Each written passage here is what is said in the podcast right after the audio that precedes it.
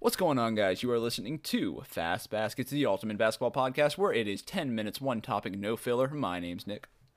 And my name is Cam. And Nick, I have a question for you. And Cameron, I have an answer for you. Kyrie Irving, what the fuck? that is the greatest question man has ever asked. Like, yeah, but uh, go ahead, go ahead. no, I mean, you know, like we talked about this before and we got a little heated. Today's like today's topic is going to be the anomaly of a person in the timeline of Kyrie Irving, not just as a basketball player, but just as a personality in life and just everything he has done along his professional career.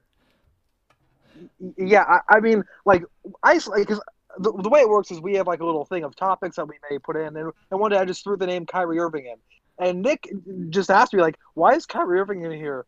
And I said, think about it. and you know, like the more you think about it, the more you realize just how much Kyrie has done. And I think like the best way to do it, like let's jump into the basketball career. Like Cameron, like what are just like in in like one general thought, what is your opinion on Kyrie Irving as a basketball player? Well, Kyrie Irving, in terms of a basketball talent, arguably the best finisher under the rim in NBA history. Great pull-up jumper, handles second to none. Arguably even better than that of Allen Iverson in his prime. I mean, he he could shoot. You know, if he wants to, he can defend. Like he really, as a talent, is spectacular. Yeah, no, absolutely. Like I'm on basketball reference now and like we're going to get like all the accolades out of the way because that's not what we're here for. He's an NBA champ, six-time All-Star, rookie of the year, all rookie, you know, All-Star game MVP. Like that's great. We can't argue that. But we what we can argue is like you said, what the fuck is he off the court? you know. Yeah, yeah. And let's just start this at the beginning. You know, came into the NBA before he even came to the NBA. Played for Duke. Played like ten to twenty games in there. Broke his ankle and was still the number one pick. Mm-hmm. Yeah, no, absolutely. So like right away, it's it's like okay, and then gets on the Cavs and you can kind of take off. You know, the start of his career with the Cavs. Mm-hmm. And like, you know, like and like that just shows how big you are. LeBron James wants to go play with you. Like that's how big of a name you are. Like it's not just you weren't just like the consensus number 1 pick. Like, you know, like you're not just you're not just a John Wall. Like you are like so much more than that because the best player in the world wants to go win a title with you. He's going from Dwyane Wade and says, "I want to go back home and I want to play with Kyrie Irving." Dwyane Wade, like a top top 20 player of all time yeah, know, like he like he left one of the best shooting guards of all like LeBron left one of the greatest shooting guards of all time for Kyrie Irving. You know, and like like yeah, no, like we're not here to argue how great he is as a basketball player, but as a person, I think it can just be described by a Bleacher Report article in November in November of 2007 by Mike Chiari. Um, the title is, and I quote, "Mike Irving explains flat Earth stance, says there is no real picture of planet." Yeah, and you know, I kind of said this before. You know, he loves Kobe Bryant. You know, he models game. Kobe, rest in peace, was a mentor and idol of him to him, I should say. And he really, he really took the Mamba mentality and embodied it. So much so that he became not only a contrarian of not working hard, of literally everything. Yeah, yeah, ev- everything. Like you said, you know, he is just all over the place, and like in Kobe's in like in like in like the world of Kobe Bryant, like he was almost like King Midas, you know, where everything he touched turned to gold. We really can't say the same about Kyrie, can we? Kyrie Irving, yeah, just looking at his career again, per, kind of injury ridden. Um, came in the Cavs, never really did anything till LeBron came. Again, was hurt that first time LeBron lost to the Warriors. Was there the second time hit that big shot? Of course, arguably one of the biggest shots in the NBA Finals history. Yeah, no but doubt. That was really his last golden moment.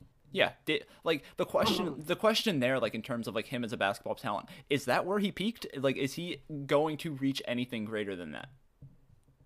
I, as a talent, it's hard to say that he's regressed or isn't as good as he was, but in terms of moments, in terms of Kobe 60 point games, pull up jumper, LeBron last or I mean Jordan last game step back jumper and the final like that was probably his moment and he was like 25 when he did that. Mhm. Yeah, no, like as a, as a young star, he was like he established himself super early as one of the best point guards in the league. But then like as things go, like that's where things get a little more questionable. Like you see like the leadership issues and the entire mess that was his tenure in the Boston Celtics, and you even see like sparkles of it like today in Brooklyn of the whole Kenny Atkinson's firing. Like you like you have to like really question. Yeah, he's a great player, but do we see him as a leader too? Absolutely not. Yeah, absolutely not. And I remember he had a comment, and he wasn't even playing at the time. And the next season, I think they're in the seventh or eighth seed. And mind you, like Kyrie Irving and Kevin Durant haven't played all season. Kyrie here and there, but they're still a playoff team, and albeit the weak Western Eastern Conference. Forgive me. Yeah. That being said, I remember he did an interview and he was like, "Yeah, our team's not good enough. We need more pieces." Mm-hmm. Yeah, no, like for him to say that is just mind-boggling. Even without Kevin Durant, how is that not a title team with Kyrie Irving fully healthy and the whole team fully healthy? You know, you've got like you've got Dinwiddie coming off the bench, you've got Caris LeVert, you've got DeAndre Jordan and Jarrett Allen. Like that team is a they're a dark horse team. Like you know, they're not a Milwaukee, but that's still a title team either way. And on top of that, they have shooters as well. Like mm-hmm. they're a really pretty good built modern NBA team in terms of everyone can handle the ball. Every you know, obviously other than the bigs, everyone can really shoot outside of Jarrett Allen and DeAndre Jordan. But yeah. they're a really good basketball team, and them to be in the position they're in, arguably the same team they were last season, minus D'Angelo Russell plus Kyrie Irving. You know, like, yeah, it's crazy. Like, would we say that like this season that like is, was D'Angelo Russell a better fit than Kyrie Irving was at that point guard position? And yeah, sure, Kevin Durant isn't there right now, so it's really like it'll be a whole different story next season. But like from what I saw, like D'Angelo Russell was the better fit there. Yeah, and you know, I'll raise you another one. When Kyrie went to Boston, they traded Isaiah Thomas. They were a much better team with Isaiah Thomas than they were with Kyrie Irving. Who, mm-hmm. you know, if you look at player for player, if you put Kyrie Irving, D'Angelo Russell, and Isaiah Thomas, like if you put them in a room, everyone and their grandmother's picking Kyrie Irving. Yeah, one hundred percent. Like I would absolutely pick Kyrie Irving, but at the same time, in terms of team success, it's been a downgrade both times. Like we said, we still haven't talked about like you know we still haven't seen the best of this Brooklyn team because KD hasn't played. But like you know, it's been a two-time downgrade. Like that Boston team, similar to the Brooklyn squad, easily could have won a title. You can correct me if I'm wrong there. Yeah, I, I, I, I can't. You know, the year before Jayson Tatum and Jaylen Brown without Kyrie Irving because he was hurt. Their coming out party, Jayson Tatum establishes himself as one of the best young players in the league, and Jaylen Brown as a great two way player and one of the best young players in the league as well. You add Kyrie Irving, and suddenly they go from a conference finals going pretty deep with LeBron and the Cavs. Mm-hmm. That did go to a I game seven, right? It did a, a seven game series with Jaylen Brown and uh, uh, Jayson Tatum as your two best players against LeBron James and next year they get knocked out in the first or second round. Mm-hmm. Yeah, with absolutely. Kyrie Irving. What? Uh-huh.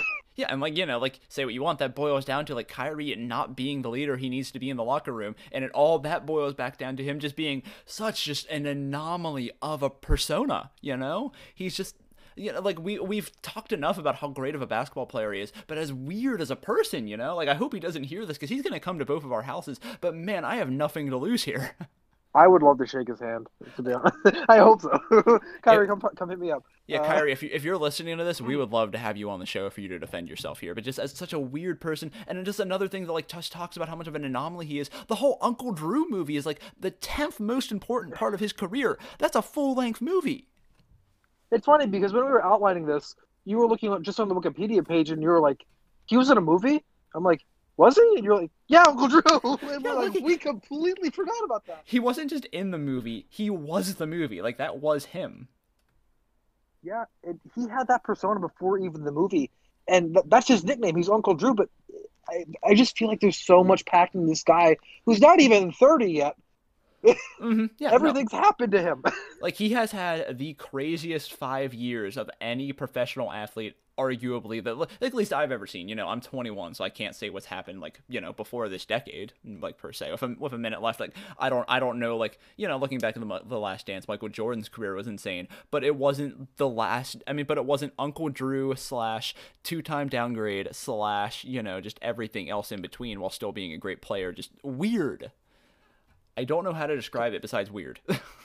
Kyrie Irving is the greatest weird in terms of career just how it turned out and kind of who he is. I, I think I'm sure he's a great guy, but you know, mm-hmm. just in terms of the way his career went, and it's still going. Again, he's a young guy. It's just you said it's just weird, man. Yeah, no, for only being in the in the league since 2011, it feels like he's done enough to like to like to call it a life. You know, he's had he's had that many headlines.